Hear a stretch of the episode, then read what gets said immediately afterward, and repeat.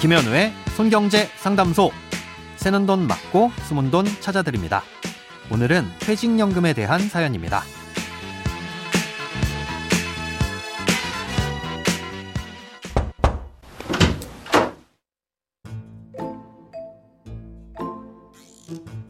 안녕하세요. 저희 회사는 일정 주기로 사업자가 바뀌는 업종입니다.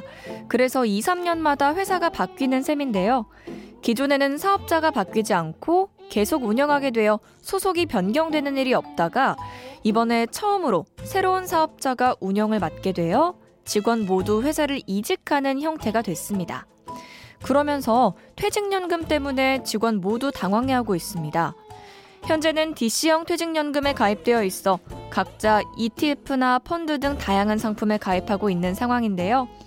이대로 사업자가 바뀌게 되면 모두 해지하고 새로운 상품에 다시 가입해야 하는 건지 아니면 기존에 가입돼 있던 상품을 그대로 유지하는 게 가능한지 궁금합니다.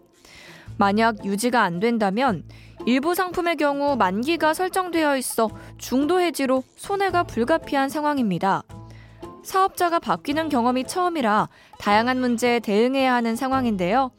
여러 직원들을 대표해서 상담소에 도움을 요청합니다.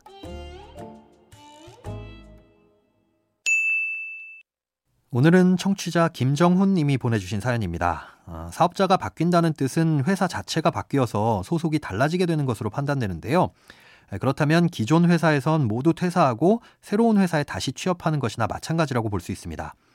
이렇게 되면 기존 회사에서 도입한 퇴직연금 계약은 해지되고 DC 계좌에 있던 돈은 근로자 개인의 IRP로 들어오게 됩니다. 그런데 말씀하신 대로 DC형 계좌의 경우엔 개인별로 각종 다양한 금융 상품을 선택해서 운용하고 계실 텐데 이 상태에서 IRP로 퇴직금을 받게 되면 운용되던 상품이 전부 현금화돼서 IRP로 넘어가는 것이 원칙입니다.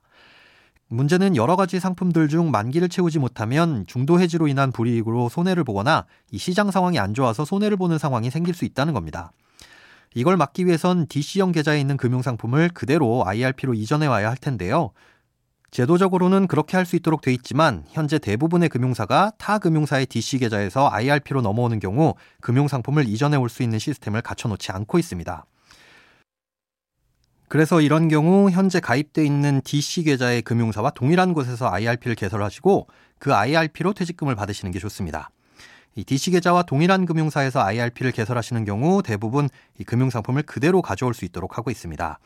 그러니 IRP로 퇴직금을 받은 다음에도 손해 없이 계속 동일하게 운용을 하실 수 있을 것이고 다음 회사에서 도입하는 퇴직연금은 그 이후부터 별개로 운용을 하시면 되겠죠.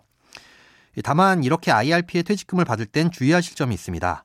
퇴직금을 받으려는 IRP 계좌에 세액공제를 받기 위해 개인이 납입한 돈이 있다면 이 돈과 퇴직금이 섞여서는 안 됩니다.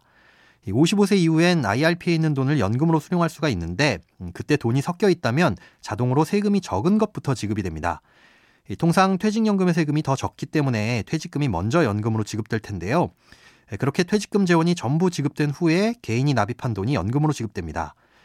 그런데 개인이 납입한 돈은 연간 1,500만 원을 넘게 수령할 경우 세율이 크게 올라갑니다. 긴 기간 동안 나눠받으면 적게 내도 되는 세금을 퇴직금과 섞여서 몰아서 받게 되는 바람에 많이 내게 될 수도 있다는 거죠. 또 연간 1,500만 원을 넘지 않는다고 해도 유연하게 연금을 활용하기가 어려워져서 이래저래 불편한 상황에 놓이게 됩니다. 예, 그러니 퇴직금을 받는 IRP는 빈 계좌여야 하는데요. 예, 같은 금융회사엔 한 개의 IRP만 만들 수 있습니다. 만약 DC 계좌와 같은 금융사의 IRP를 이미 만들어서 개인이 납입을 하고 계신 분이 있다면 예, 번거로우시더라도 다른 금융사의 IRP 개설을 한 뒤 지금까지 개인이 납입한 건 그 다른 금융사로 이전을 하시고 빈 IRP 계좌로 퇴직금을 받으시면 됩니다. 다만 이렇게 IRP에 있던 돈을 다른 금융사의 IRP로 넘길 때도 가입된 금융상품을 전부 해지해야 되기 때문에 이때 발생할 수 있는 손해도 꼭 따져보시기 바랍니다. 돈에 관련된 어떤 고민이든 상관없습니다. imbc.com 손에 잡히는 경제 홈페이지로 들어오셔서 고민 상담 게시판에 사연 남겨주세요. 새는 돈 맞고 숨은 돈 찾아드리는 손경제 상담소. 내일 다시 만나요.